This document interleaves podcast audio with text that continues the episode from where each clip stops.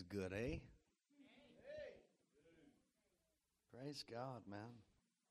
It's always awkward when you first get up here because you all look at me intently. Is that a real tattoo? Is that real hair? Possibly. Jesus. How many? I just got a new one.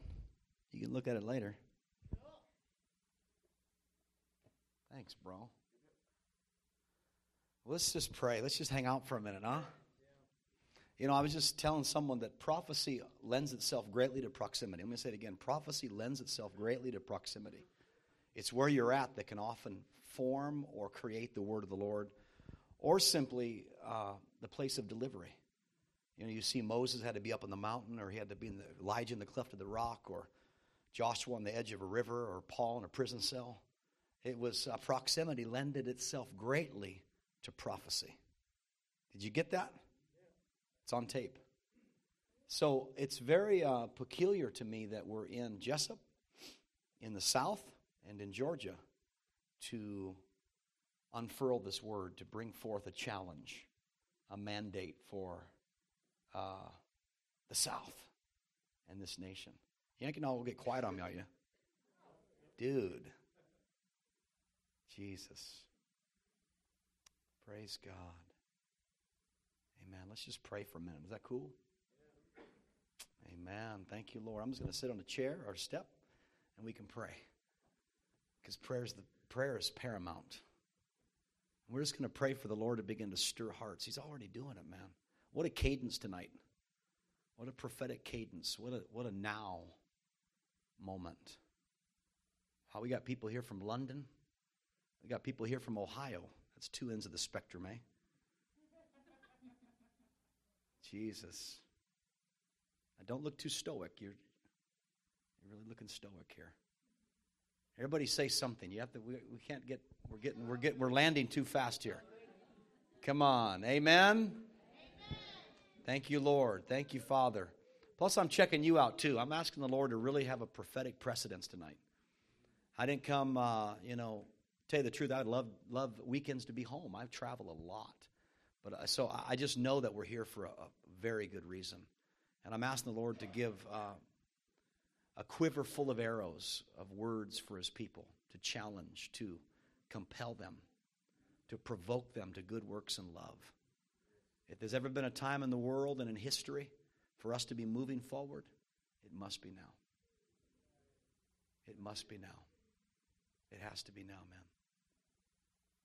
Lord is saying, charge. You know, there comes a time in every army, you've prepared, you've done everything you can, and then God says, go, charge. It's time to engage. It's time to mount an offensive. And there's no doubt that we have come to that moment. Not just one faction of the church, not just one segment of the church, not just the radical prophetic ones. It's for every body part needs to be in forward momentum. The whole world is opening up to us. Places that have been gridlocked, places that have resisted the gospel for centuries, are suddenly toppled and opened overnight. Some of the hardest nations in the world to preach the gospel, their regimes are dissolving, their tyranny is disappearing, their tyrants are being removed by invisible hands for one reason not to vote, to hear the gospel. Those nations that we're watching on the news that are facing a coup d'etat, are facing their greatest moment in their history, are nations that have resisted the gospel the most and yet God loved their people. See, it's usually a faction, a small group that rules the country, not a democracy. So, what you have is you have these regimes living high on the hog, living like kings, which they're not. They've seized that. They're, they're like Saul in the Old Testament. They seized the opportunity, but they weren't king at all. And now God is coming in and He is seizing those thrones and He is opening up the doors for the gospel to be preached. Which you know what that means? He needs missionaries like never before. As the world opens up, as the windows of heaven begin to pour out a blessing on these nations where if you were to preach the gospel, if you were to take out that little sign that says need prayer, you'd get shot and killed, arrested at the least, are now suddenly opened for the Lord's word to come. And how does the Lord's word come? It's found in Romans 10. How will they know without a preacher? How can they preach unless they're sent? How beautiful are the feet of those that bring good news or preach the gospel of Jesus Christ. In other words, we've come to a historic precipice. We've come to a monumental moment in world history where God is needing us to respond more than ever. I think we've lived the last 30 years, we needed God to respond, and now God's saying, I need you to respond now. I've done my part. I've toppled tyrants, I've removed tyranny. I'm removing every obstacle, every fortified city, every wall, whether it's by earthquake or some other means. I am opening up every nation. Now I need you. I need an army to muster itself again. And I tell you, I've got a word for the South because God's about to muster you again. You haven't had a, a, battle of this magnitude since the Civil War. But my friend, you're about to fight that big of one again. But this time it won't be against your brother, it'll be against, against the darkness of this world. That fiery spirit of the South who held true to whatever values it thought was right at the time. We figured out later it was probably wrong on some content. However, that same spirit, that same heart, to go to battle, to lay its life down, uh, the largest war in history. All the wars of mankind that we have engaged in cannot add up to the souls and the lives that were lost in the Civil War. It depicted a bravery of a people, it depicted a warlike people, it depicted a courageous people. And my friend, the Lord's about to muster the South again. He is about to gallop through your cities, your churches, your villages, your metropolitan fortresses. He's about to go through CNN and, and the most minor chord of the South, and he's about to muster an army. He is about to rile the troops again.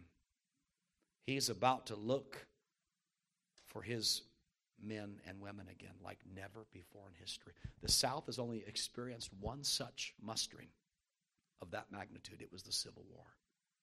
There's another Civil War it's light and darkness. Let me say it again. There's a much greater civil unrest and a disturbance in the world today. And it's a great, terrible disturbance between light and dark. But the Lord wants to translate them out of darkness into the kingdom of His dear Son. But He needs some Star Trekkies. He needs some people to engage and to say, Beam me up. He needs some people out there like never before. I believe we're about to face one of the greatest commissioning that the world's ever seen. I believe Acts chapter 2, Matthew 28, and Mark 16, and all that other stuff pales in comparison of the great commission that's about to happen now. Everything I've dreamed of for 22 years as a Christian is about to come true. Everything I've written about, Everything I've thought and preached and, and unwavering is about to happen. We're about to see the church at her best. And my friend, the church has always been at her best in battle. Oh, I got to say that again. The church has always been at her best in battle. She wasn't at her best in the Roman cathedrals under Constantine. She was at her best in the catacombs under a Roman regime, fearing for her life, but knowing that God was with her. The church was never at her best in times of peace and safety or the illusion thereof. The church was at her best under the gale winds of opposition, of persecution that it could lay its life down for something greater than herself. And as the whole world is in birth pangs, friend, I believe the greatest mustering in American continent. I've been every state except Maine. Every single, the greatest gathering of workers, missionaries, and laborers, I believe with all my heart is going to come from the South. I believe the Spirit is here for it. I believe the historic premise is here for it. I believe it bleeds out of your veins to volunteer. I believe you have a servant's heart. I believe the spirit of hospitality, like Hawaii has aloha. I believe it's not fake. It's not just, uh, you know, uh, cliche. I believe the Lord has put something in the southern states that has been here since the beginning of time, and the Cherokees and the Native Americans who welcomed travelers here from Spain. And God is about to appeal to that heart. He's going to appeal to the, the core of who the South is. Isn't it a trip that God would send someone from Washington State to tell you this? That I could identify these qualities in you as a foreigner?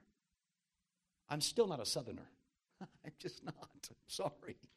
I love you. I appreciate some of the food. Uh, I hate the humidity, by the way. It's just terrible on your hair. But, anyways, you know, first thing I did when I first moved here cut, cut, cut. Then I lost all my strength. so I had to grow, grow, grow. And now I feel really strong. I feel strong again. And you know, Samson did more in his last few hours than he did his whole life. So I am very encouraged. Don't ever count anyone out, man. Boy, are you kidding me? God loves the underdog. That's why he loves the South. Maybe that's why I had to send an underdog down here to tell you this. Someone that's faced the same criticism and persecution as you and misunderstanding, who's faced the gauntlet and lived to tell about it. It'll make you bitter or better. You've already went through your bitterness. I see, I see the South starting to come out of its, its, its threshold of bitterness. I see it happening. I, I've seen it. I've been to Ground Zero in the South. I've been to 16th Street Baptist Church where the bombs went off and Martin Luther King marched. I've been to Stone Mountain where the KKK enacted their rights. I've been to Philadelphia, Mississippi, where Mississippi burning took place, and those three young men, one African American, two Jews from Brooklyn, got killed. You know, they just finally apprehended someone and arrested him after 50, 60 years, a Baptist preacher. The, the, the governor of Alabama at that time said, uh, excuse me, Mississippi said there was no crime committed. Uh, just ignore the three bodies in the levee, but there was no crime committed. I'll never forget standing in that field with the Choctaw behind me and 300 of all colors, cadence, and creed of the South, all the South in one melting pot, downtown Meridian, Philadelphia, Mississippi. And I saw a woman begin to walk from the back, from the field, and walk up. She was James Chaney's daughter, one of the three men that were murdered and killed, later depicted in the movie. She walked up and said, Can I say a few words? I said, Oh, Lord. But I could see her countenance just glowing with God. And I handed her the microphone. And she said, I should hate you, but I love you. And I forgive you.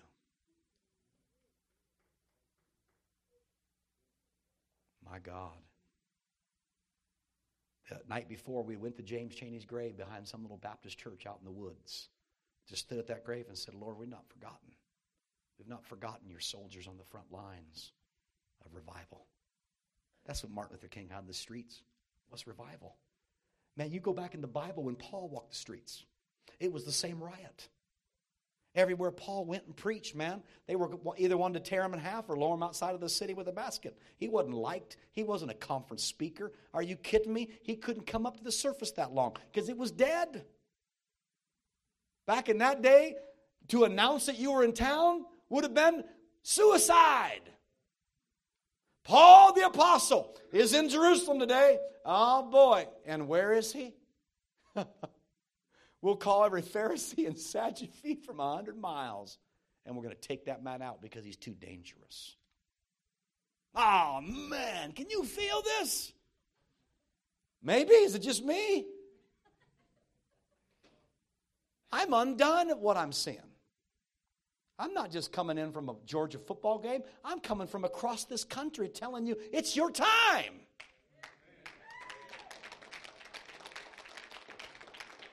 I stood in the shores of Hawaii gazing out towards Japan just a few weeks ago, praying, prophesying that God would shake the Pacific Rim. Oops. Uh, sir, I didn't mean that to that extent. It's unbelievable what's taking place. And I believe there's a sound that's about to be issued. We heard it tonight. Awakening, awakening the watchman. My God. God. Isn't it a trip? We're all trying to get to heaven, he's trying to get to earth. Who got mixed up? Who's got the wrong bag here? We're all standing on the heavenly depot waiting for rapture. wow, man. Dang, he's late again. Can you imagine Jesus coming back to earth and we're all gone? Where did they? We were going to rule and reign, and you know, I, dude. Jesus wants this planet. He wants it bad. He wants every street. He wants every ghetto. He wants every pimp.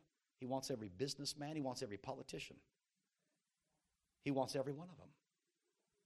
And I, I have this feeling that he's going to do it.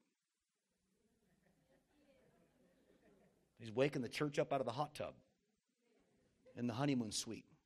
Dude, that was only for a weekend, not the rest of your life, okay? You know?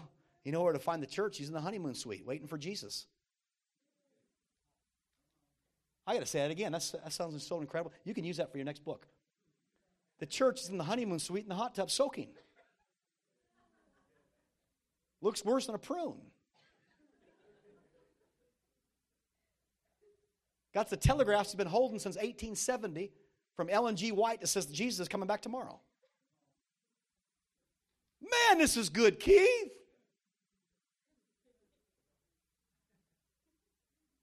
when Jesus is out in the broad places in the city streets, like in Song of Solomon 3, waiting for us. Waiting for us, lovers, to come out and meet him. He's Boaz out in the threshing floor, waiting for us at midnight. Where's Ruth? Where's my bride?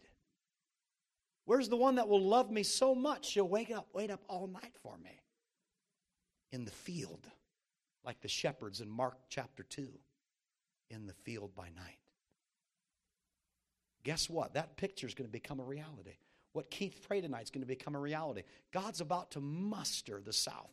I'll never forget, that's the first image I had years ago. What's 15 years ago? I first came to the South. 13, I don't remember. I remember seeing the gates. That's all I remember, the clear as a bell. I saw the ancient gates of the South being shaken. And the Lord was going to take the South again. I said, Oh God, you're at the gates now. You're at the gates. That was 12, 13 years ago. You know where he's at now? He's past the gates. He's in your city. He's come in like a Trojan horse. Hear this word Jesus has snuck in the church. We've been saying all these wild things like revival and I'll die for you and I'll go for you and where you go, I'll go. Where you. Dude. Dude. Are you serious? Someone said a great word. He'll only send you where he gives you grace to go. Well, that means you're going to the lion's den, you're going to the fiery furnace, you're going to the firing squad. You might go to prison and sing music at midnight. The Prison Quartet from Jesup, Georgia. Man, they're good. They got a lot to be thankful for. But the place where they prayed was shaken and they were filled with the power of the Holy Spirit. Ah, Jesus. My God. Oh, boy. Come on, I've just been praying. Are you, you still in agreement with me? Warriors, man. That's who God's looking for right now. He's looking for the warriors. But see, the South has lost the warrior spirit. See, trauma takes away the warrior spirit. Trauma, great trauma, suffering, and loss. Listen carefully. Great trauma, suffering, and loss will quench the warrior spirit and the will to fight. And this last decade, I've dealt with that very intimately with my Native American brothers. We got a Native American drum team that travels with us anywhere west of the Mississippi. We've got Native American friends. We, we've just we've just embraced them. And, and I was born on the reservation, and uh, you know, not enough to really claim, but that's where I was raised. And I've, I felt that suffering. You know, I felt it when Chief Joseph said, I will fight no more forever. And boy, did he ever mean it. And boy, did that prophecy resonate through this heart of the native people. And they're just beginning to fight again. And as I contemplated that, and the word that the Lord gave to me, as I'm already sharing with you the last 10 minutes, the South lost that warrior spirit too. You're just like my native brothers. I look at you differently now. When I look at my Choctaw friends, when I look at my Miwok friends, when I look at my Miami friends from Indiana, when I look at my Yakima, my Puyallup, and my Tulalip, and my Apache, when I look at their faces, it doesn't matter how born again they are, I still see the pain. I can't get around it. I think God's left that pain in there that we can never get around it either. We can never bypass them again. We can never negate their value again. We can never get around them again. At least not as Americans. America's not John Wayne, America's Sitting Bull. We just got watched the wrong movie. John Wayne's English, dude, you know, with the cute accent. But when I look in the southern faces, I see the same pain, man. That's what I see on your streets. That's what I see in your highways and byways. That's what I see in those black boys, man. That's what I see in those white boys. It's pain. And then it disguises itself with all the hoopla. No wonder the South is the most religious epoch of America because it has the most hurt. The only thing to, to dress up pain is religion. It's the, it's the greatest disguise. If I wear long robes and, and phylacteries and, and say loud prayers, maybe you won't notice my pain. Well, guess what? Being a prophetic man, I see your pain. I see it in your Southern Baptist, your Methodist, your Presbyterian. Every single one of those, I've got to speak in those churches. I see it. But guess what? Is there any balm in Gilead? Is there any balm in Gilead? Oh, God, is there ever? But what the Lord's doing right now, I see a vision just now. I see the Lord crossing the street. And He's sending people to the south now. They're crossing over to the one left for dead in the side of the road. And they're beginning to pour in the oil and the wine the Lord's healing the wound. He's, he's now beginning to heal the issue of blood that's been in the South. And what the North has not comprehended, at least not on a large scale, is that when the South suffers, she suffers too. When one body part suffers, you all suffer. When one weeps, you all weep. When one rejoices, you all rejoice. What the North has failed to comprehend for the last 200 years is that when the South hurts, the North hurts. Really, pre Civil War, the South was the most abundant, most affluent, most powerful. It was the breadbasket of the world. It was Bethlehem. It was the house of bread. Those things still linger. But guess what? God's about to bring them back to their fullness. Oh, man. Are you just pretending to be Pentecostal? Because you're still sitting there. I'll tell you, Southern Baptists are more Pentecostal than the Pentecostals. I was saying this in the Southern Baptist Church somewhere in Meigs, Georgia. Dude, they be running the aisles right now.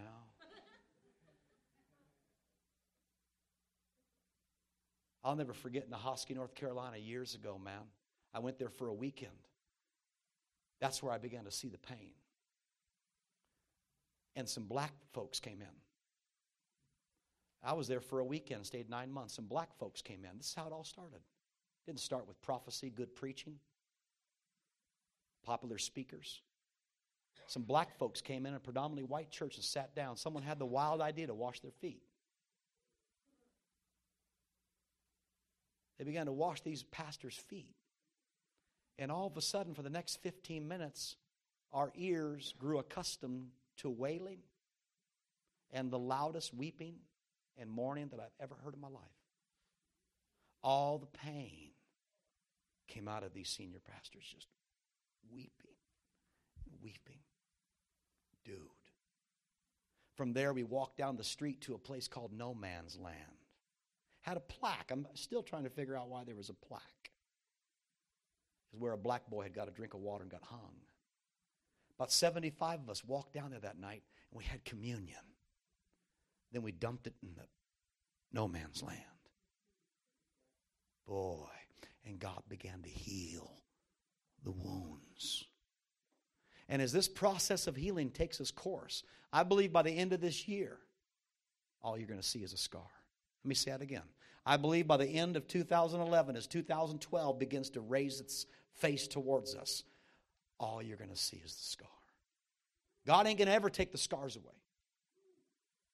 He wants to remember. He wants you to remember. See, a lot of th- folks think we just clean up so much that, that we're just, you know, unrecognizable. Well, dude, if you get close enough to me, you're going to see my scars. You're going to realize that I'm a frail human being that God plucked up out of the muck and mire of humankind. If you have a problem with me now, you should have seen me 20 years ago, man.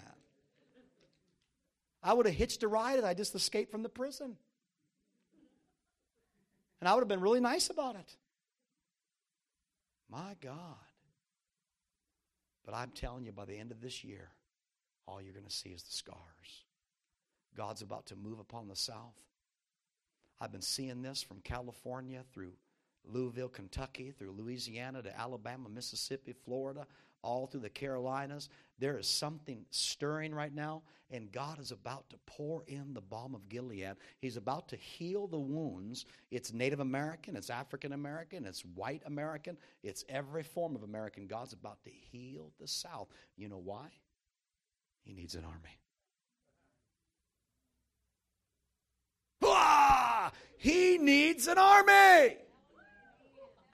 That was, come on, you felt it kinda. He needs an army.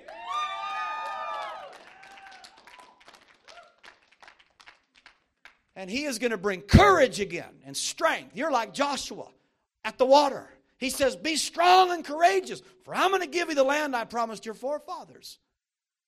In three days, I'm going to do wonders amongst you. I'm going to do things you can't ever imagine. Jesus. You know, it's a trip, man. Someone showed me where the Trail of Tears was. And there's this thing called the Black Belt. The Black Belt's a little, little territory that weaves itself like a big snake through the south all the way to eastern Texas. And it's the worst education, the worst darkness, the worst economy, the worst of the worst of the worst. And you know, if you superimpose the Trail of Tears, you could superimpose the Black Belt. Wherever that pain and injustice happened, is the, the land is suffering. The land is mourning. It's been subjected unwillingly, waiting for the manifestation of God's army. It's not going to happen with a few isolated reconciliations, a few isolated prophetic intercessions, a few isolated prophetic prayers, as good intentions they are. It needs a whole body to comprehend the time that it's in and begin to raise up and apprehend it.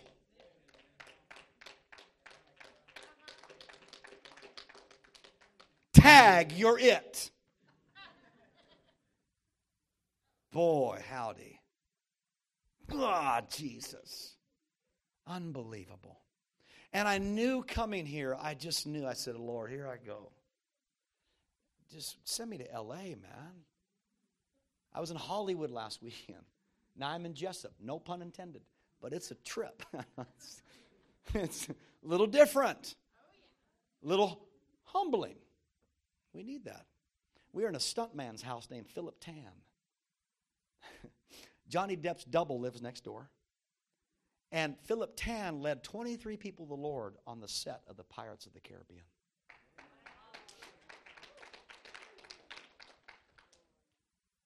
And a few months ago in January, we were there. I got to tell you this story. I think it will raise your faith up for what I want to share in a few seconds. Just a few rapid fire scriptures to muster the warriors. In January, we were in Philip Tan's house. The night before, we were in uh, somebody's house. He was a writer. He's Randy. Randy. He's a writer, one of the seven writers of Avatar, Titanic, Terminator, all the Cameron movies. Good friend of Cameron. Real humble guy, real sweet guy. You'd never know it. I met him when he was doing it behind a little camcorder during one of our conferences that I was at, the Anaheim Vineyard. There he was, little little Randy. Great, phenomenal writer. Tyler Perry writes for Tyler, all this stuff. We're in his house. And this is in January, mind you. And suddenly the Lord begins to bring a word for Charlie Sheen. And I just begin to prophesy for Charlie. Now, I know, remember, prophecy lends itself greatly to proximity. If you get near Hollywood, you may find yourself prophesying to Charlie Sheen. If you get yourself in Georgia, you may be praying for uh, the Gators. No, I'm just kidding. Anyways, hey, I was in a, I was in an African American black church in L.A. You know what I told them to do? I said, "You got to pray for the Celtics." Boy, I'll tell you. Anyways, that probably didn't mean anything to you, but it did to them. And so, uh, what was I saying? yes. So we began to prophesy for Charlie Sheen. Then we began to prophesy for Michael Douglas to be cured of cancer. Well, I heard he was. Praise the Lord. I'm sure many people prayed for him. But we began to pray for Charlie from this writer's abode. And we said, Charlie, you, you will no longer be two and a half men. You'll be whole. You'll be complete. We began to pray for Charlie. So the next day I'm in Philip Tan's house, little, little Philip. And he has world champion Korean kickboxers in the I mean, just, just crazy group. Uh, Gene Roddenberry, one of Gene Roddenberry's writers for Star Trek, just, just, oh, just this plethora of people. You just thank God you don't know who they are. And this was in January, and I said, Philip, man, I got to tell you something, man. I don't know if you know Charlie, but last night, for some reason, we were just prophesying for Charlie. He looks at me, he grabs his phone and shows me a text message. He had invited Charlie that night to his house in January. He showed me this long text message Charlie, I love you. God loves you. The devil hates you, wants to kill you, wants to kill your children. Call me, friend. Let's go out to lunch. I just want to talk to you about Jesus. Then Philip Tan begins to tell me about Charlie's salvation. About nine, ten years ago, he was on a set with Charlie, and he was doing fight choreography. And he tried to preach to Charlie, and Charlie said, I don't want to hear about Jesus. I don't want to hear about God. See, a lot of you are about to face people like Charlie. The South, this army God's mustering, you're about to face your opposition. I'm going to say it again. That's why it's very critical that guys like me can come through here and muster the courage, do a little training, take you out to the streets, because, man, you got to get this stuff because you're about to confront your opposition. You're about, that's right, you're about to stare down the long nose of a lion. Here, kitty, kitty. And God is about to close the mouth of the lion. God's about to slay the giants of the South, man. You're going to face your Charlie Sheens, and you got to know what to do. You know, all the other things don't work then, you know. Hey, man, did you know? Uh, so, you know, before we go through any suffering, God's going to come get us. Hey, did you pay your tithes? Hey, what church do you go to? Those are the three deadly sins of witnessing. so, anyways. the first thing you got to learn never ask what church they go to. Come on. They probably don't. For good reason. By the way, where they go to church does not get them saved. What they need to know is Jesus. So he looks at Charlie and he says, uh, Well, Charlie, I, you know, the reason I'm doing all this stunts for you and stuff is your knee. You can't move that much. If I pray to Jesus to heal your knee, Charlie, will you accept the Lord? Charlie, with his chagrin, says, Sure. Hiya! Just hit it back in place. No, he got down, he prayed for Charlie's knee. Well, you know the rest of the story, don't you? Charlie got healed. Charlie got saved. Emilio Estevez got saved. Uh, Martin Sheen got saved. The whole family got saved. And the next year, revival broke out in Charlie Sheen's house. And people I can't even tell you their names got saved left and right. The mistake that Charlie made was making his Christianity public. Who's ever faced that barrel and got shot before? he made his public thing it's okay to be public with your Christianity. Just, you know, uh, don't tell the Russian regime that, you know, you might want to avoid that. So Charlie makes his speech on some TV program. All hell begins to break loose. You see Charlie Sheen today. Well, I got news for you. God's not through with him. God's just beginning with him.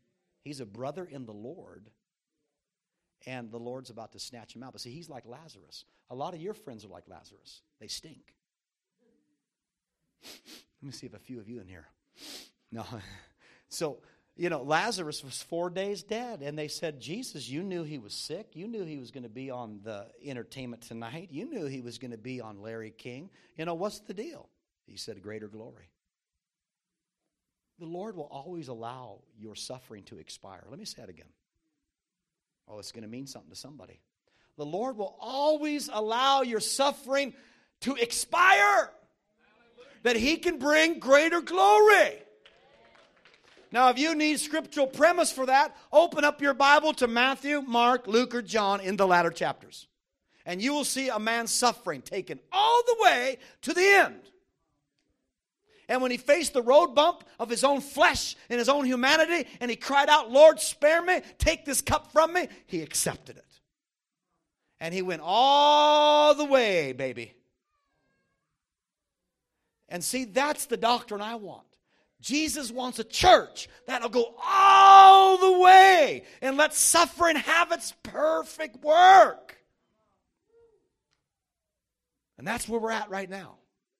It is. God's letting us go all the way to the end. And I'm telling you, when you stand at that threshold, when you can suffer no more, that, my friend, is the glory of God. Oh, man. Let me move over to this side. I'll even grab a seat.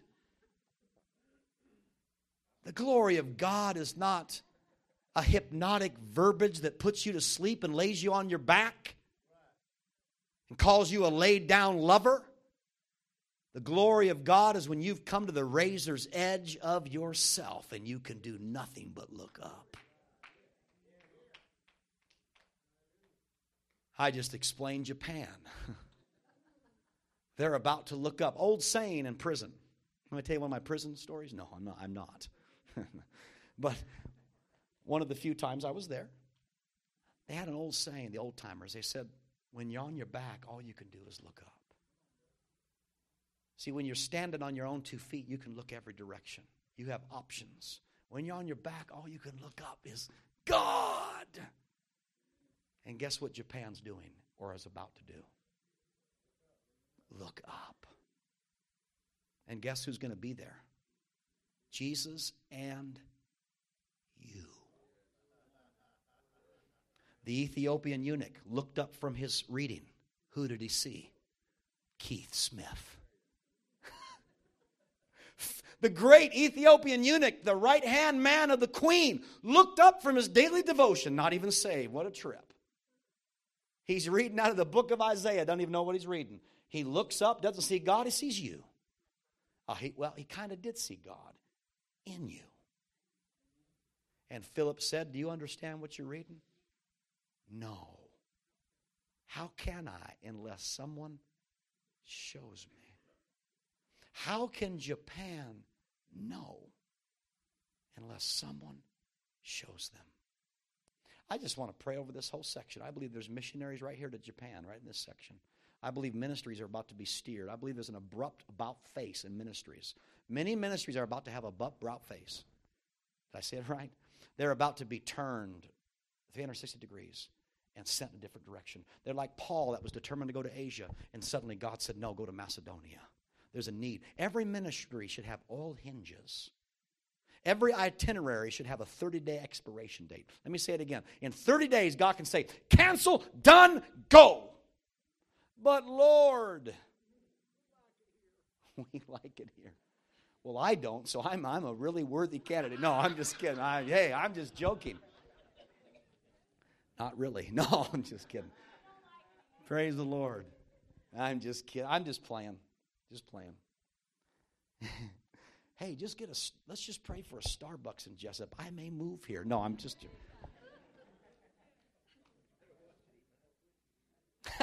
he almost did. What the heck? I started fasting for Pharaoh. Jesus. Let's, maybe we should pray now for the Celtics. No, I'm just kidding. Thank you, Lord. Thank you, Father. Thank you, Father. Hallelujah. Jesus, Jesus, Jesus, Jesus. Father, take the suffering all the way to the end. All the way to the end. The South has been suffering, Father. This country's been suffering. The world's suffering. Take it right down to the razor. Take it right to the Niagara Falls and let us jump off now, Lord. Let us jump off. Let's take the plunge now. Father, I thank you for people that are about to be turned. Their, their ministries are about to turn. Their hearts are about to turn to other nations, turn to their own cities. I know we have that thought, well, I got to save my own city first. Sure, there, there'll be plenty to do that as well. Don't worry, God's got it under control. But many people are going to be sent out. I'm telling you, many people are going to be sent out right from this very church. I've probably said this every time I've been here. This church is an international church, without a doubt. But it's not going to be a prophetic precedent, it's going to be a now word now. The Lord is going to catapult people from here into the uttermost parts of the earth. I see Haiti. Lord says you got to start really praying about Haiti. I'm not through with Haiti. There's still millions and tents in Haiti. If Haiti ever needs you, it's now. Uh, we just pray right now for Haiti, Father. Uh, we pray for Indonesia. They're far from through with their 250,000 people that died a few years ago, Father. Now there's a harvest. I think all those seeds that fell to the ground are now ready to be to be to be uh, reaped. A crop. I hear the Lord saying there's a bumper crop coming. There's a bumper crop coming in all of our lives. I hear the Lord saying that. Just look everywhere around you. Just do what that Jesus said. Lift up your eyes and look. Everywhere around you, you're about to see a bumper crop. This year, it's, I believe it's already started. I believe you're going to begin to see it all around you. There's a bumper crop. You waited for the latter and former rain. You've been the farmer. You've had the patience. You've, you've had the prophetic patience. Now look all around you. A bumper crop's about to take place. About to take place. I believe also in the natural, the drought and all the things that the ill things that the South has suffered for uh, for good reason are coming to an end now. I believe this will be the year of, of a high water mark. I believe this will be a year of, of breakthrough in irrigation. I believe the Lord's going to irrigate the uh, not only the church, going to irrigate the very ground and the land. God's going to do something wonderful. And uh, uh, all the snow that's been falling in the south, that unusual amount of snow, Lord says that's a sign of forgiveness. It's a sign of purity. It's a sign of uh, uh, a removal of your sin and a banishment of the things that have been written against you, the, the, the, the, the things that have been uh, the 95 thesis, so to speak, that's been upon your own doorpost. The Lord's removing these things from you. He's removing them things from you so that you can uh, be whole again and that you can be complete again and that you can begin to move forward. I'm telling you, this is the year of moving forward. This ain't just some, uh, you know, random word or uh, this is the year for this and this is the year for that. The Lord is mustering his army now. And, and you will truly be the volunteer states. You will truly be the, the greatest population of doers will come from the South. The same spirit that seized the heart of young men 150 years ago uh, will seize you again, but for the kingdom of God, for the Lord. You'll be like David who faces his giant and says, Is there not a cause? Is there not a reason to fight? Father, I pray that even tonight, young people would begin to hear the call of God. Lord, I pray for young men and women right here in this room, God, that feel the cadence, that feel the quickening, that feel the urgency, like Gideon did to muster himself, to muster his few renegade mavericks in the middle of the night and tear down some idols and begin to get ready for battle. I pray for some young people tonight, God, that would rally today to the call of God. Father, I thank you for stirring the hearts of the South. My God, my God, my God, my God. Jesus, Jesus, Jesus, Jesus, Jesus. Thank you, Father. Thank you, Father. I just want you to just continue to pray with me for a moment. As you feel God stir in your heart, uh, I don't want you to do it right in the next 10 seconds, but as you feel God stir in your heart, I want you to stand up. As you feel a bona fide in your guts, something stirring. It could be uncomfortable. It might not be a sweet lullaby and, you know, goosebumps. It could be something that just hurts right there, that just God, I can feel these words he's saying. I just want you to stand up because the Lord's going to count you as one that he can send. He's going to count you as one he can turn and he can send in a different direction to do his bidding and do his work.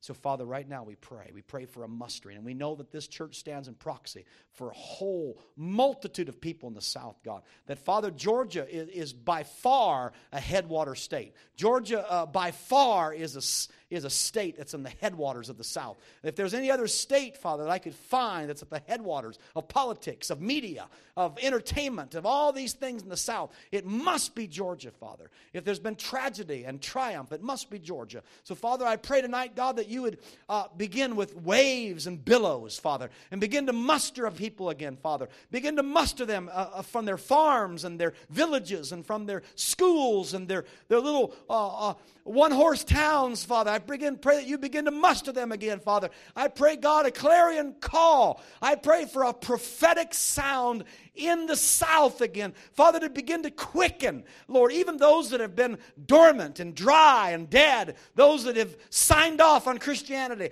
those that have walked away from their first love. I pray, God, that you'd begin to stir again the hearts, Father, of your children. I thank you, Father, the south, you've saved the best for last. And the ones that have always fallen, it, it, the lot has fallen always last for the south. Now, God, you'll begin to uh, make them pre, preemptive and, and preeminent, God, because of the harvest. And from the port of Savannah would come a call of revival again, Lord. Not a Moravian call, but a, a, a Georgian call. A call of revival again, Father, that would penetrate London, that would penetrate Britain, that would, that would cascade into England, that would go into Norway and, and into Sweden. And uh, once again, uh, uh, an avalanche from the south, Lord.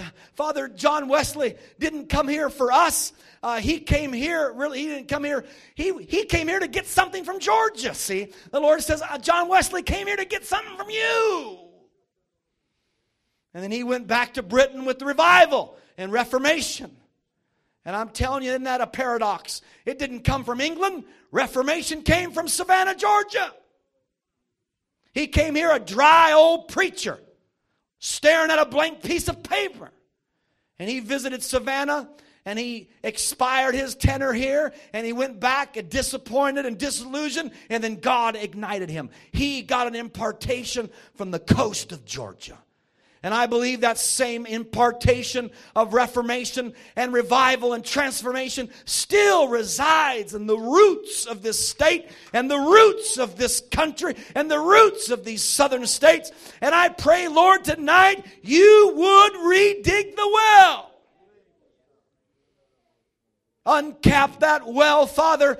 Take out those Philistine stones of debate and argument and denomination and every other form, Father, of rivalry and, and slander and every other thing that would divide us, Father, and you would reunite us again, Father, and you would bring us together again for the last great battle, for the last great moment, Father, that we would see the world saved, Jesus.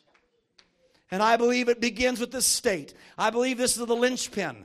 I believe this is the linchpin that Georgia and all the states adjacent to it are about to be ignited. And there's going to be a sound that comes from them, a sound that's uncompromising, unwavering. And they're going to begin to cry out to God in a way that's never been heard before, at least in 50 generations. A cry I hear the Lord saying, I'm removing the kettle. I'm removing the, I'm removing the basket. I'm removing all the things that has hid that cry and has stifled that cry and has muffled that cry. And I'm going to begin to speak through you. I'm going to amplify.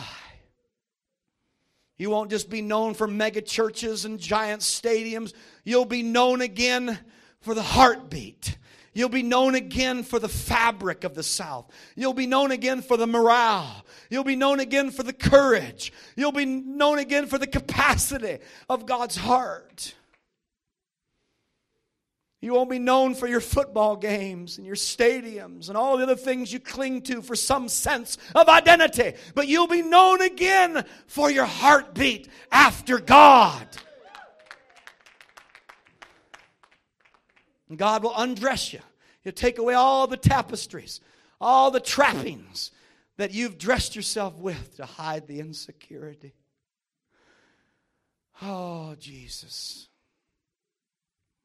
And all that will be left before him is naked before his sight, that he can clothe us with white garments. He can give us eyesalve that we can see. He can give us words in our mouth that we can speak. Let it begin, Father. I come here to prophesy, Lord. I don't come here, Father, to perform. I don't come here for an itinerary or a paycheck. God forbid. Lord, I come here as a spokesman. I come here as a messenger. I come as one that you've sent from far away.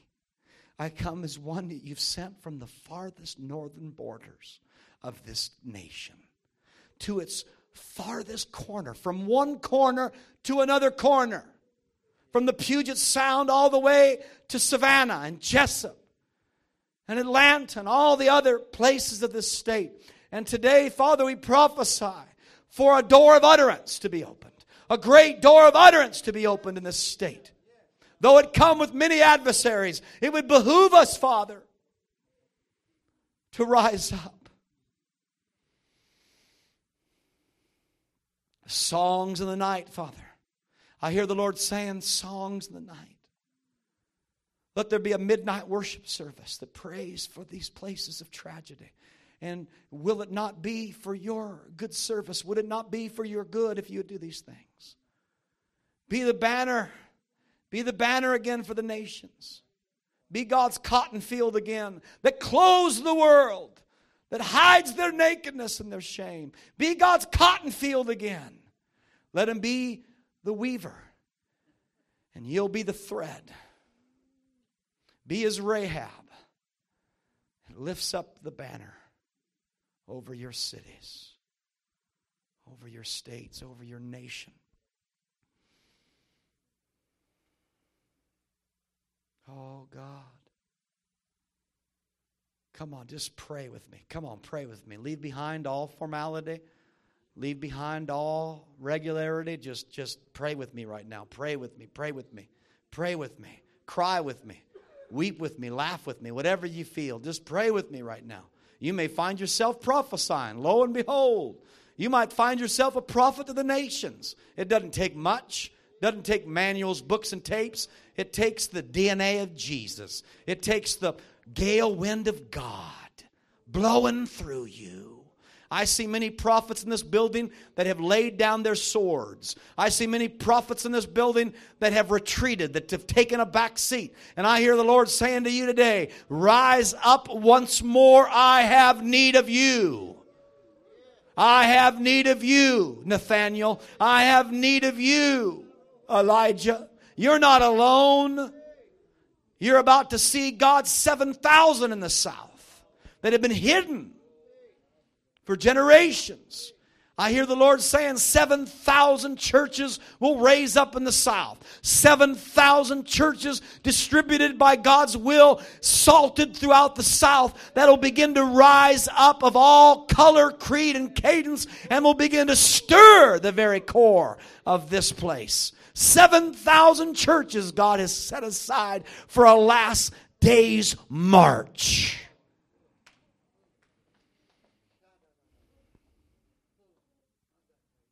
And they are stirring themselves up now. Scales coming off their eyes. Oh, I don't need a microphone to do this, but come on, agree with me. Just agree with me. You're it. You're, you're the South. This is your soil. These are your cities. These are your ghettos. These are your lost grandkids strung out on cocaine. These are your kids on Oxycontin and methamphetamine. This is your harvest. This is your battle. God needs you to stir yourself and take identity. Take responsibility. What you've seen years ago is about to come to pass. That vision that you saw of your city being saved, that moment in time is upon you now. It's breathing down the nape of your neck. It's dogging every step. That's why you feel unsettled. That's why you feel undone because the vision's about to come to pass.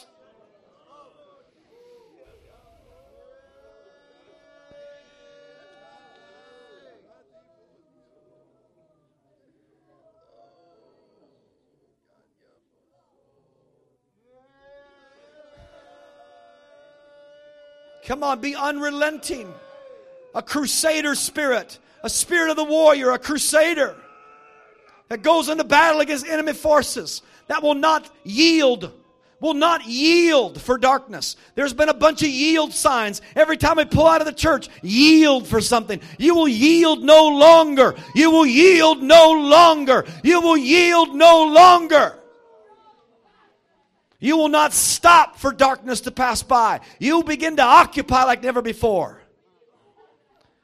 I see a keg of oil in this church. A keg of oil an, a supply. The Lord says, as you feed the poor, you will never run dry in this church. You will never fail. The bread will never fail. You continue to pour out the oil. You continue to feed the poor. You continue to do all you can. And during the times of famine, during the times of drought, this place will be sustained.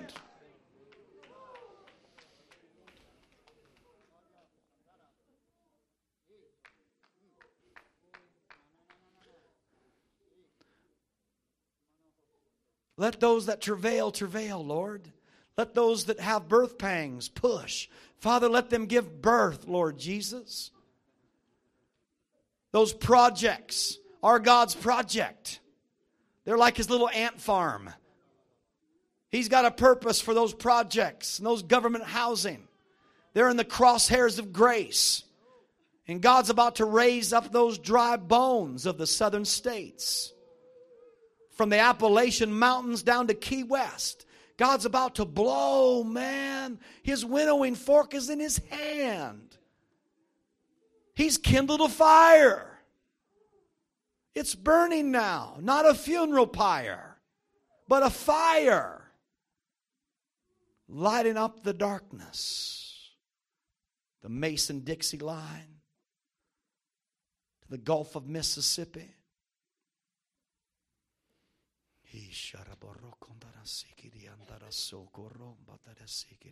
could we agree on that? If we've ever agreed, could we agree on that?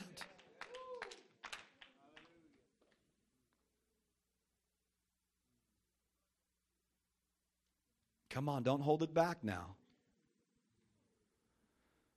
If you've got a shout in you, the Bible says there was an appointed time to shout. I'm telling you, there's a holy shout that can come through you, my friend, that is not of this world. How could a shout bring down a wall? It is impossible. But nonetheless, it did. There's going to come a time, friend, where you'll be out of control. All of your control, all of your sense of equilibrium that you've got it together. Dude, you don't got nothing together. You are one big ball of yarn that God's about to unravel. And He's going to make something great. I pray for these missionaries that stood up. And you could, you, you could, you know what, man? There's some people that have lost the fighting spirit. I'm not picking on you. My eyes are closed. I'm just telling you, some of you have not gotten up because that fighting spirit, it's like, why should I even try again? Here's my question why not? You're like the lepers at the gate of the city who hears the word of the Lord. You've got no other choice. You go back, you're dead. You sit there, you're a dead man. Get up and face the opposition. Walk into the enemy's camp and see what you find. I'm confident of one thing the Lord goes before you, the Lord's behind you. I got one thing that I know is true that He is greater inside of you, not outside of you, inside of you.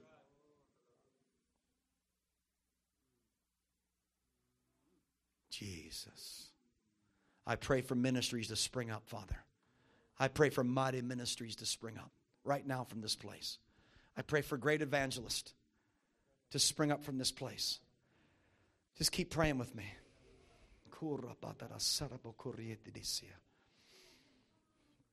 Great evangelist to spring up from this place. I've got to walk with some warriors lately. Phil Aguilar, Arthur Blessitt, Matthew Barnett, Dream Centers, and all kinds of wild people. I pray for the spirit of the mighty evangelist to fall on these people the great prophet evangelist, the great apostolic evangelist, Father. I pray, God, that you would dawn upon them, that, Lord, you would dress them up today with that blazing garment that came out of the wilderness that Isaiah saw. Who is that dressed in red? Who is that with those garments like blood? I pray, Father, tonight that you would dress them for battle, Father. We know that this is just a microcosm of a greater people.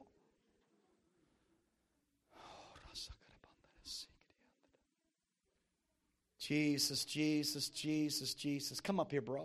Let me pray for you. Keep praying, guys.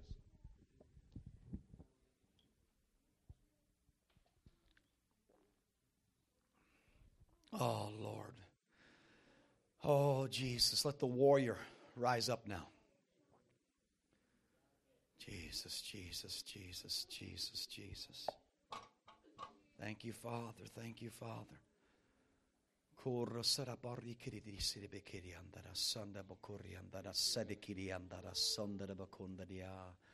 Ah, the inevitable, brother. The inevitable is about to happen. The inevitable. Oh, yes, Jesus. Your prison's about to be shaken. The doors are about to open. See, Paul and Silas weren't disobedient. A lot of people are in a prison in this life. It's not because of their disobedience, it's because of their obedience. The prisons that many have found themselves in is not because of their disobedience or their lack of. It's just the opposite, man. But the enemy wants to pound you with that guilt and say, no, it's the work of your own hands that's put you here. But the reality is, is you're there because of your obedience. The things that you've suffered is because of your obedience. But the inevitable is this, brother. Your prison's about to be shaken. Your midnight hour is fast approaching. The galloping horse beat, horse hooves of your midnight hour is upon you and the Lord's about to shake your prison and save your prison master. He is going to encompass all and in all. He's not just going to open up your door, He's going to open up all the doors. He ain't just going to save those incarcerated with you, He's going to save those that incarcerated you. He's going to save your Pharaoh. He's going to save your baker, your wine bibber. He's going to save them all. You've went through what you went through that they could be saved.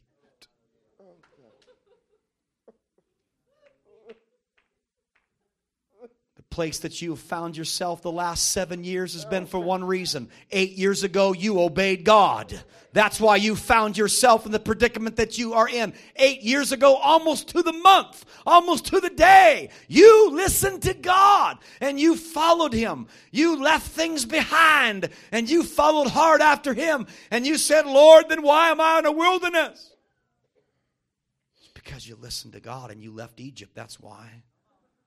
But I tell you this day, I smell the reeds and the rivers of a promised land. I can smell the grass across the river, brother.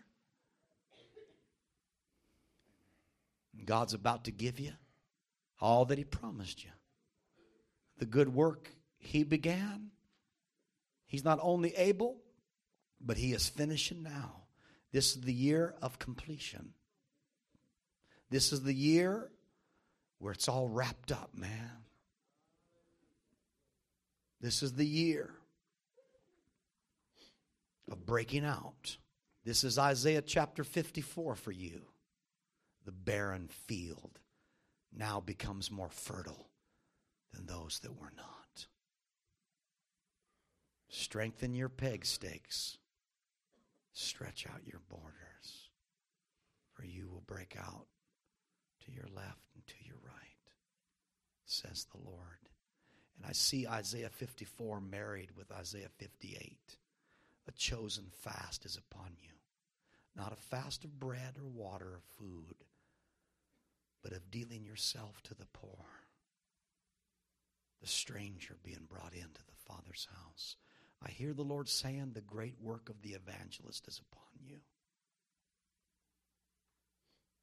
Your songs and your voice whether it's in prayer or reading or singing, it doesn't matter. You're not locked into one mode no more.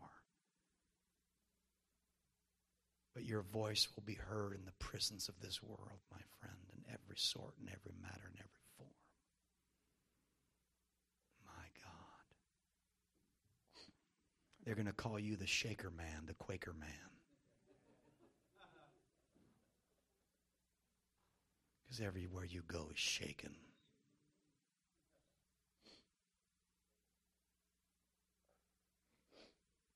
You remember that word, brother. You're not in the position you are for your disobedience. It's because of your obedience that you've been in the prison that you're in. But the Lord says it's your midnight hour, the midnight train, brother. Some people live for the morning train, bro. You have a midnight train coming. You're a midnight train, brother. And He's going to visit you. He's going to come to you in the night seasons. You're a man of the night. I'm telling you, I don't know how, what your hours are now, but just get ready to be awakened. David was a man of the night hour. Jesus was too. It's proven in the Bible. Matthew, Mark chapter 1, verse 35. Read it later, but he was a man of the night. He loved the night. He loved the dark because he was made to conquer it. He did his greatest work in the night. You will do yours in the night. I hear the Lord saying there's a Chinese connection. There's a China connection. I hear that word. It's a common word, a movie, but I see a word, the China connection. There's a connection between you and China. And those things will come to fruition and maturation in the years of your life. There's no doubt in my mind that someday you'll see that soil. Won't by, by any of your own effort, but by the work of the Lord. Amen. My God, you were created for such a day as this. Oh,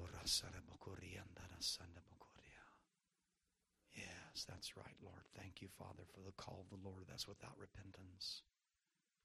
We met for this moment, brother. We met for this moment right here. This moment, God's Viking, God's warrior. Jesus' mighty name. Hallelujah. Hooah! Hooah!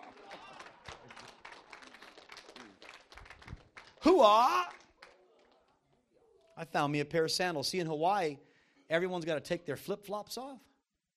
And whoever comes out first from the house gets first dibs. If you're last, if you're last from the prayer meeting, you're barefoot. It's a trip. Just the opposite from Alaska, eh? I wouldn't wear these if you no, I would wear them. I would wear them. Let me share something with. You all right? I just feel good. Dude. You know, what I came here to share, I'll share it just in brief. Uh, we got it tomorrow as well. But the Lord began to, you know, I never really come anywhere with any preconceived ideas. You know, it's just really spontaneous and good to see you. I got to give a high five to somebody.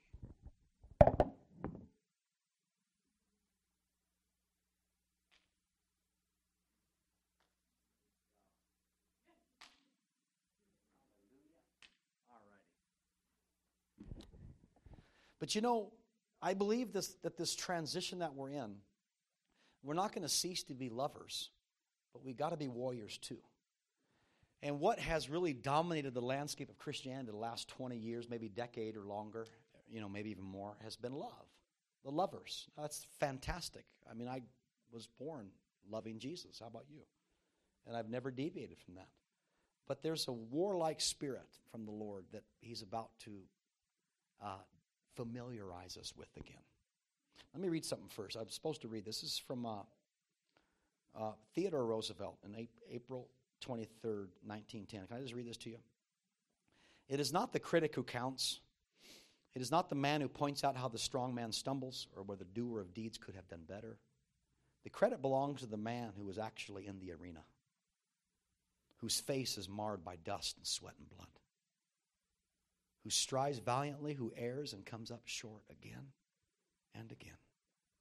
Because there is no effort without error or shortcoming, but who knows the great enthusiasms, the great devotions, who spends himself for a worthy cause, who at best knows in the end the triumph of high achievement, and who at worst, if he fails, at least he fails while daring greatly, so that his place shall never be with those cold and timid souls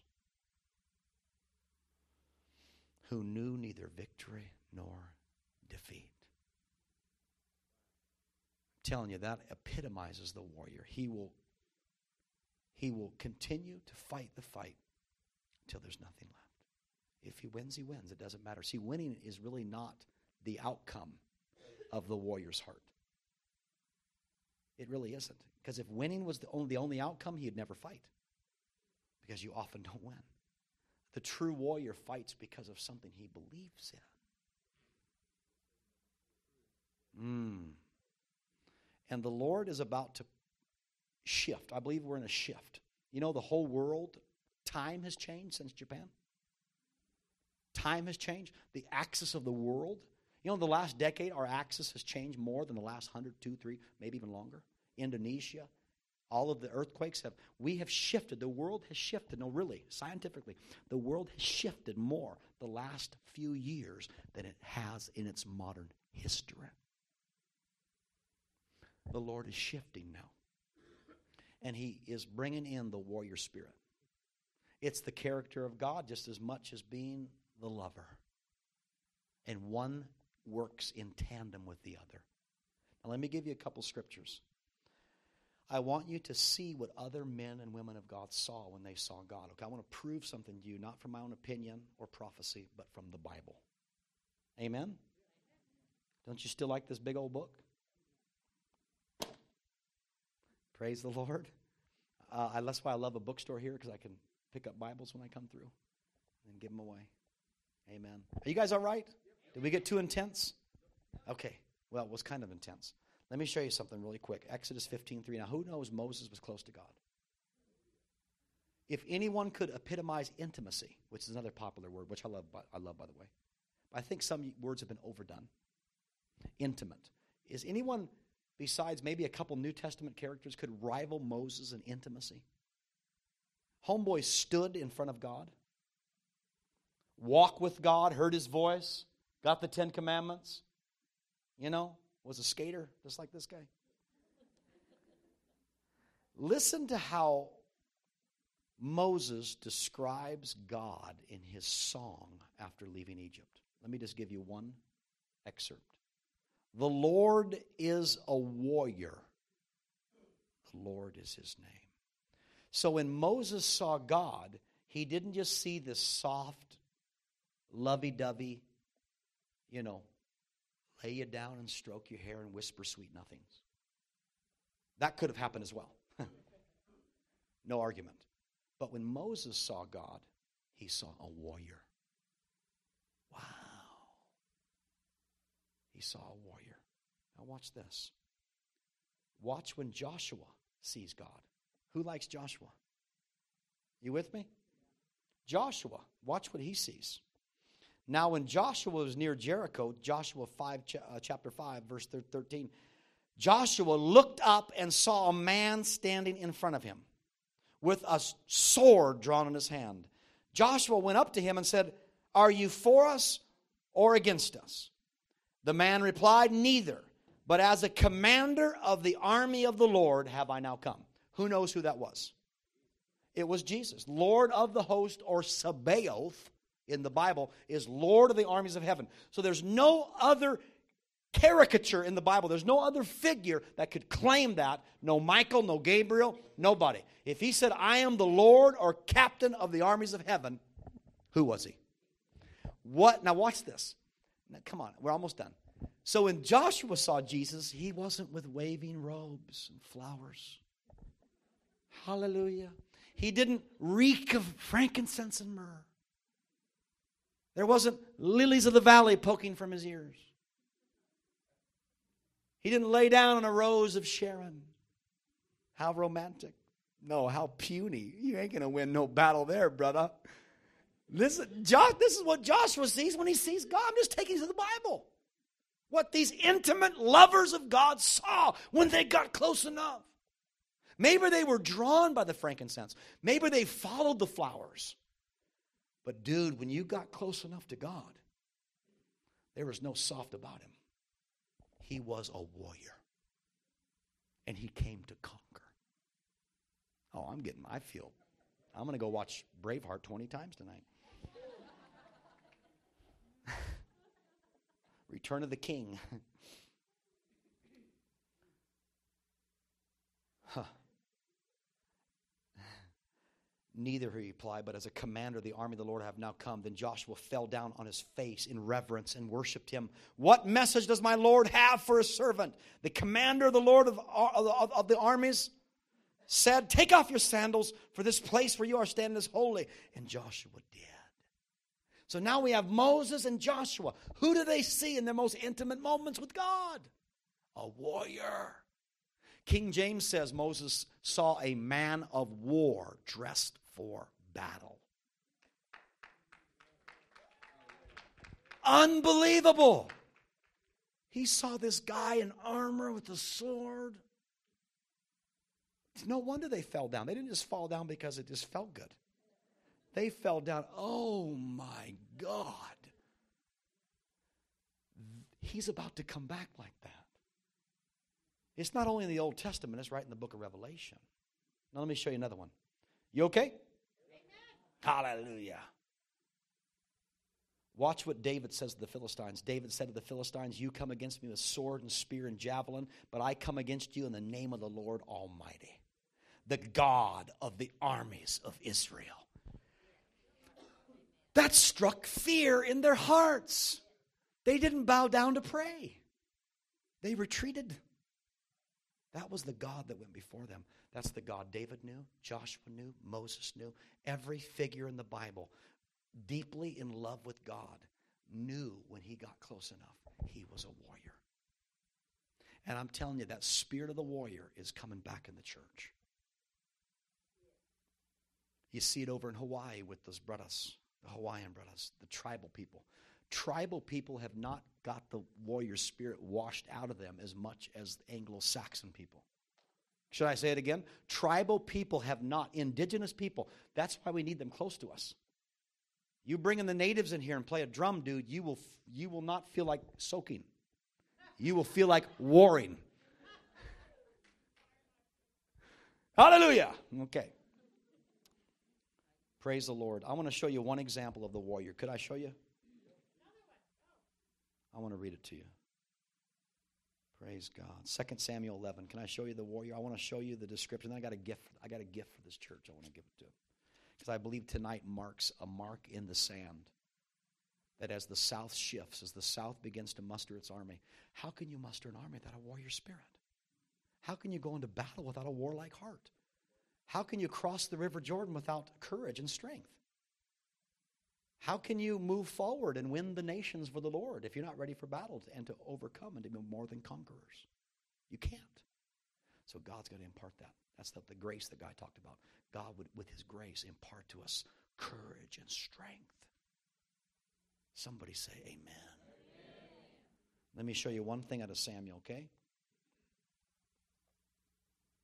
I want to give you an image of what the warrior looks like. I want to show you Uriah, okay? I believe Uriah is a picture of the modern day warrior.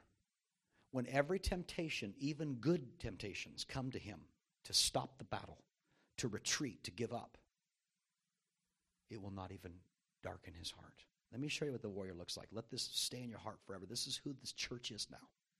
It's a Uriah church. Now, watch this. David sent to Joab, saying, 2 Samuel 11, 5, saying, Send me Uriah the Hittite. See, David, see, David's this big time hotshot. He's the big guy. He had no idea what he was about to meet. He thought he was going to meet some homie that would just lay down and just settle for second best. You know who David met that day? A warrior. To his shame, he met a warrior. Guess what this world's about to meet? A warrior. The lovers, the intimacy, all of that's great. But boy, what comes from intimacy is war, is battle. In Jesus' most intimate moments, he went out to battle.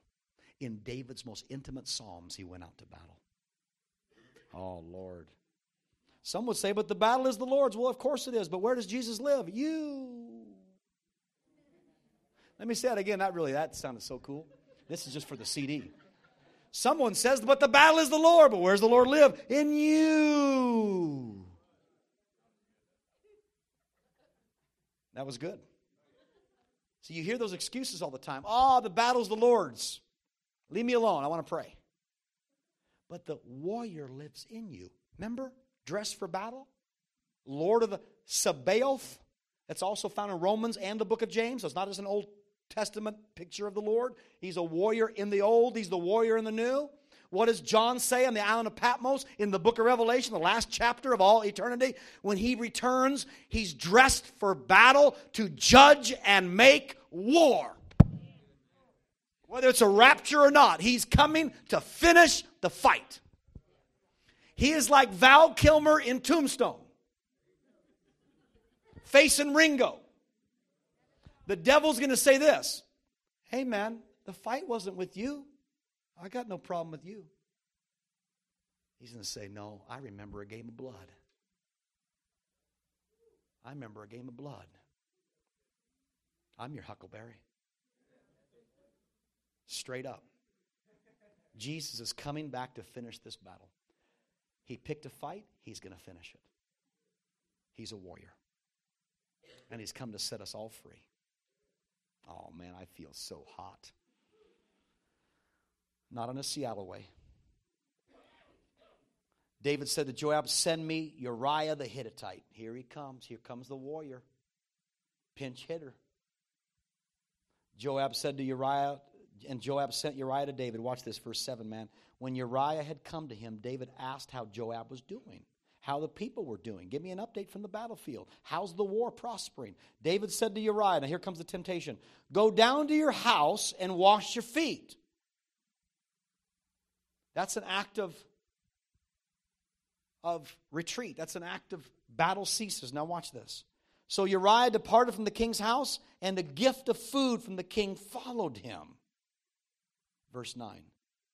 But Uriah slept at the door of the king's house with all the servants of the Lord and did not go down to his own house. The king just commanded you to go. Rest, retreat, take it easy, man. Just lay down.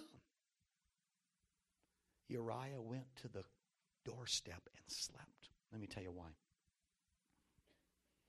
Wow.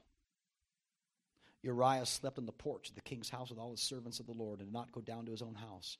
When, uh, when they told David this, saying, Uriah did not go down to his own house, David said to Uriah, Did you not come from a long battle? Why not go down to your house and rest? Uriah said to David, Here's the warrior. Uriah says to the king, the ark and Israel and Judah are dwelling in tents, and my lord Joab and the servants of the Lord are encamped in the open field in battle. Shall I then go to my house while they're at war? This is the heart that God's about to give to his people. When all the world around you says, man, just check out, dude, fish fry, take it easy, go home.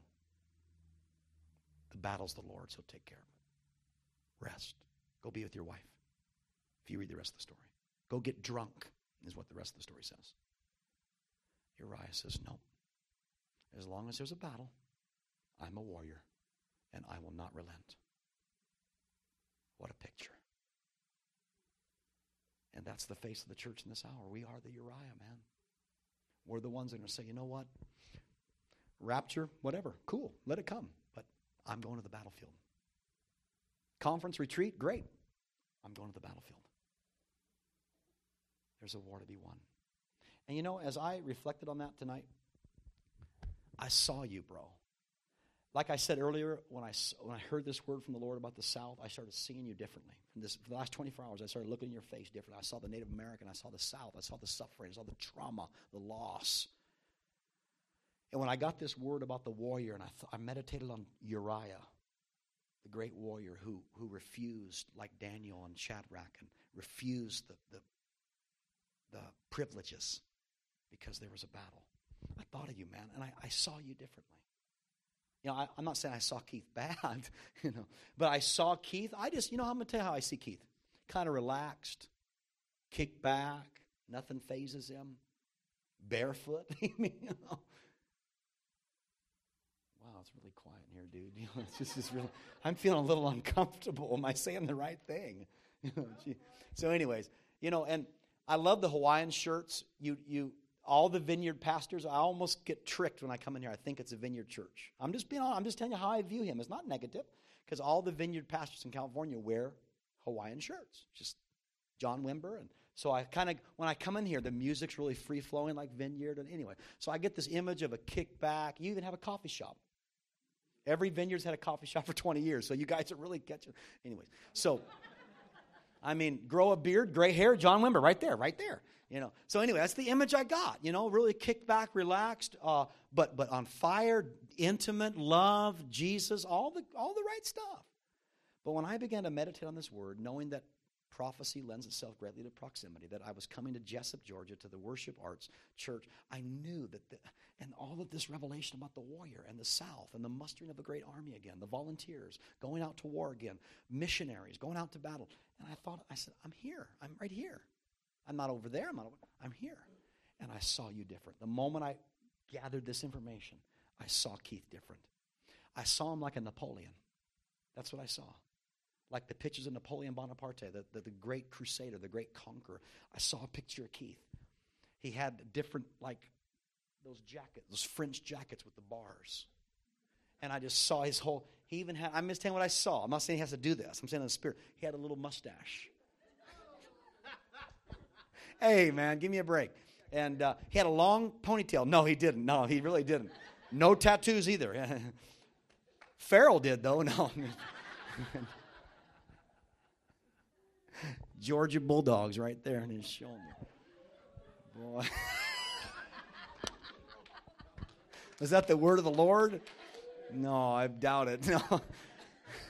you can question the prophetic now. But uh, I saw him different, man. I saw him, I, I, I saw the South different. I saw the face of the Southern people different. I saw Keith different. I saw him as a mighty general. And I've seen generals, man. Uh, I've got to walk with generals in my life. I've had that privilege from whether it was a Ravenhill to an Arthur Blessitt to uh, uh, Tommy Tenney. God has shown me these generals. And uh, I just met one named Phil Aguilar. Look up Set Free Ministries. Don't Google him, however. Don't do that because you'll find a lot of other stuff. Every warrior's got battles, dude. They just had the biggest drug bust in Orange County's history. Guess who was in the center of it? Phil Aguilar doesn't do one drug, though some of the folks in one of his houses, they, they got out of the prison to help. Anyways, God exonerated them, wiped them clean. Guys, oh, will you stand next to Phil? Heart of gold, lover, lover, love, intimate, kiss you on the cheek. But dude, a warrior, bro. A warrior. He seems to have it, just a perfect balance of the lover, the lover, and the warrior. But I'm telling you, that's what I saw in, in Pastor Keith, and I see God transforming him. Not necessarily changing him from what he is, not at all. He could wear those shirts till the, till the end of earth. I, he could wear some affliction shirts too. Would he just look really cool in this shirt? I think he would just look bad to the bone. But, anyways, that's just my perception. But you know what? I see a general, I see a William Booth. If there's anyone out of the, the, the landscape of Christianity that I could pinpoint his character, it's a William Booth of the Salvation Army. A William and Catherine Booth. They, if you read their story, I've got their book called Blood and Fire. I'll bring it next time, lest you beat me to the punch. But that's who they are. They're, they were a worshiping church. In their time and age, the Salvation Army was revolutionary. Drums. they were doing things in, in, a, in, a, in, a, in a really astute religious England. Uh, unbelievable. They were spit on. When William Booth came off the streets, this, this really affluent man, he was coming from a business meeting, walking over drunks, and God struck him. And that's where you get the quote, as long as there's a drunk man, as long as there's a prostitute, long, I will fight, I will fight to the bitter end. That's where you get that quote. And the Lord, he, he'd come in off the streets and they'd try to wipe the spit from people spitting on him. And he'd say, No, those are my medals. He was a great warrior. They called him the general. He didn't never like that word though, but they called him the general. General Booth. That's what I see. I see a warrior. And I believe as the shift begins to happen in the South, that inevitably this church is going to follow suit. And I believe that, uh, that this church is really, I think you're in the, I think you're in the front hundred. I think this church is in the front hundred of a forerunner church that's already pioneered so many things. Now you're going to pioneer the, the now you're going to pioneer something more. I don't think it's even pioneering no more. It's more like becoming uh, uh, uh, uh, reflecting, just visibly showing it rather than trying to work it up. It's just doing it. And it's the warrior. It's the lover warrior. It's the, the warrior stays up late. The warrior is the prayer warrior. You think of all those connotations the warrior, the warrior, the warrior, the warrior. I believe you're going to epitomize this in this church. I believe that, I believe that there's a whole dress change in the spirit. It's almost like David up in his chambers. Just think of this, and I'll, I'm through. I'm going to give a gift to you. Imagine David in his upper chambers. Just think of it. Forget about all the concubines. Don't think of it. Just think David in his chambers. I'm trying to make you laugh. Come on. Ha ha. Father, help us tonight in Jesus' name. Help this group. You know what I thought that bucket was in the front with the offering? I thought that was your water. I really did. I thought, I really went over there to get some water. but oh, it's money. Praise God. I did grab 10 bucks for the dinner tonight. No, I didn't. But a few years ago, I probably would. But um, that is a temptation. Oh, you know what I was saying. Anyways, what was I saying the last? What? Oh, yes, yes. David from his chamber in his long robes, being intimate with God. You, can imagine David on his harp. Woo, Jesus, you know. You know, you can imagine it. David was very like that, you know, harp. But when, when David walked down those steps and went into battle, everything changed. Did that mean he was not the man up in the chamber? No. But he came down those steps. His servants got his armor. They fitted him tightly. Men like Jonathan got next to him, mighty warriors. Bible says Jonathan killed more people than David. And they went to battle, man. And I see this church about to be transformed from the upper room into a warrior. Big time. And you are only a forerunner to a massive move of God in the South as He musters an army again for a great civil unrest in the world between light and darkness. Probably the greatest civil war we've ever seen on the earth. Rick Joyner prophesied it. It's been it's nothing new. It's the greatest cataclysmic, moment in humankind. It's here. And churches like this are going to blaze the trail of the warrior spirit. I believe many people are going to come out of prayer and intimate moments of the Lord. You know what they're going to see? Pastor, I saw a man dressed in battle. I saw a warrior.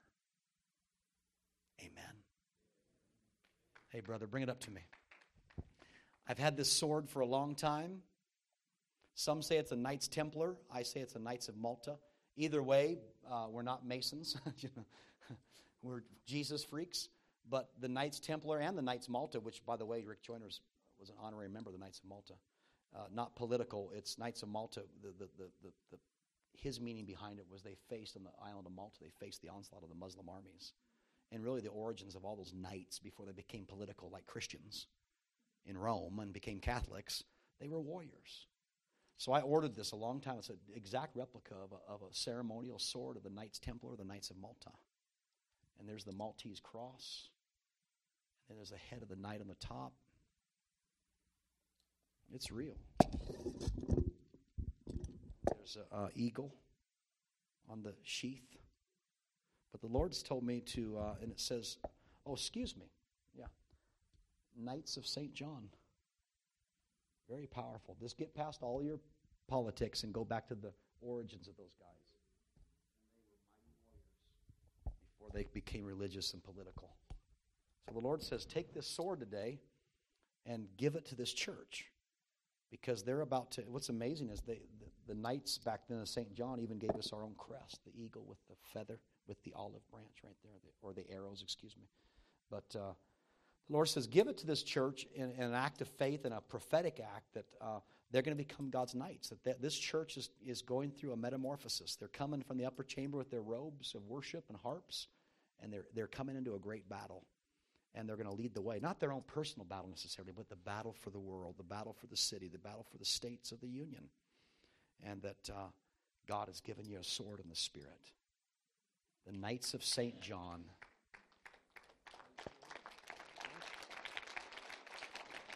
Hallelujah.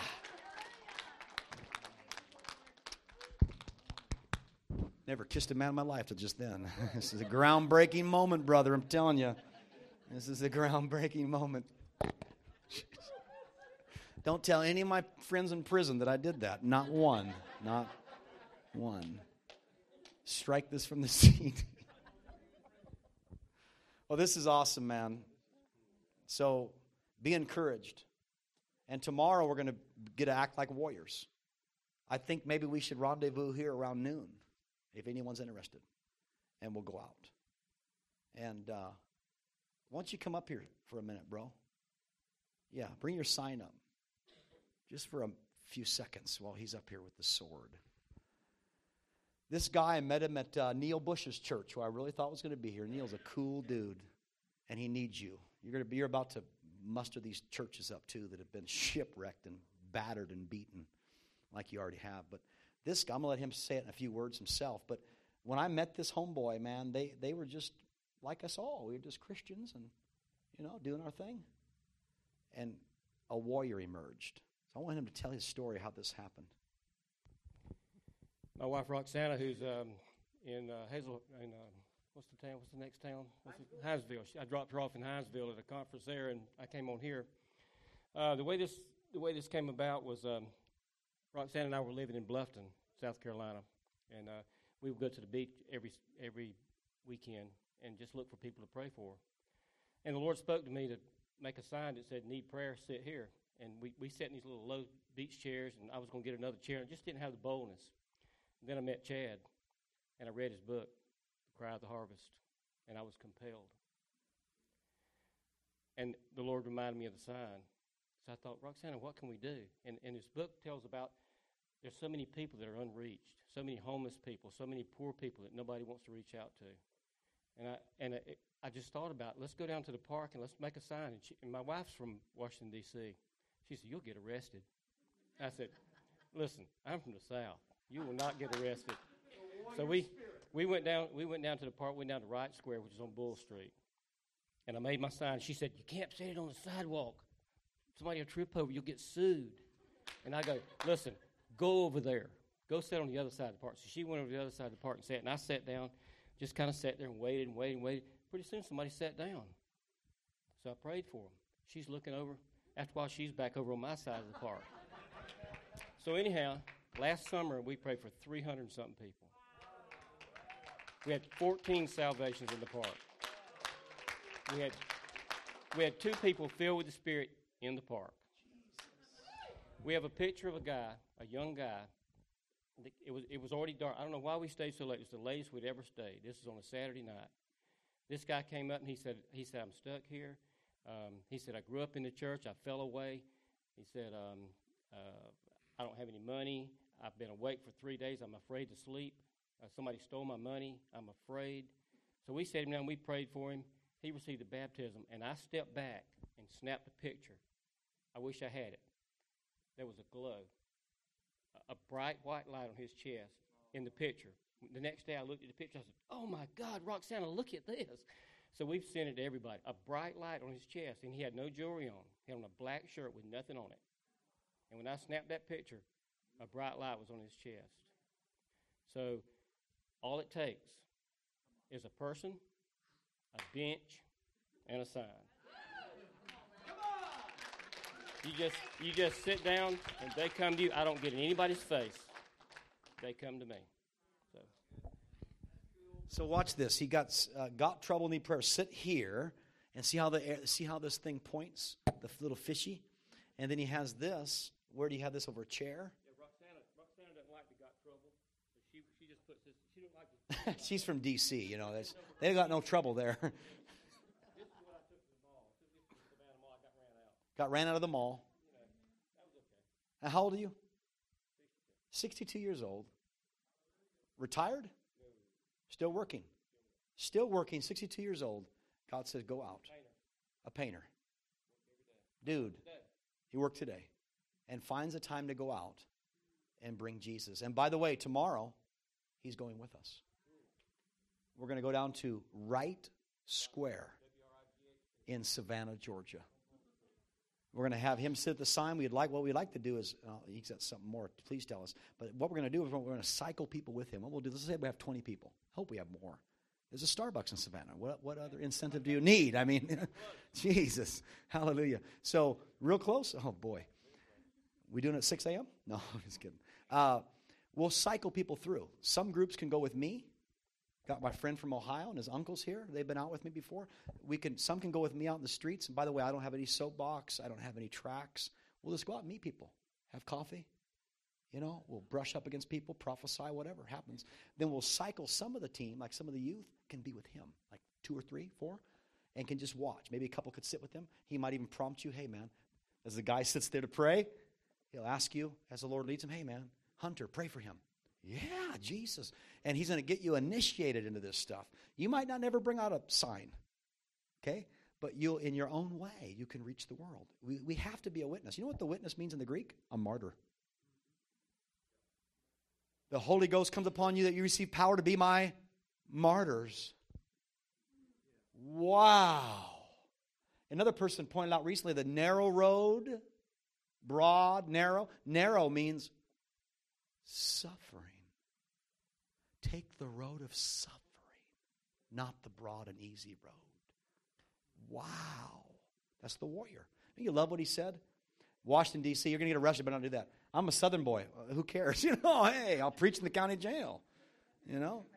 That's, that's a warrior spirit. It's in you, man. You don't care. You play chicken on tractors. I mean, you don't care. I mean, you, you guys are loony. Woohoo! Yeehaw! I mean, you're the Dukes of Hazzard. Come on! You don't care about cops or anything. But now you get the Holy Ghost and you just jump over things and, and come on, tell me, bro. What's the most addictive drug there is? Crack cocaine, maybe? This is worse.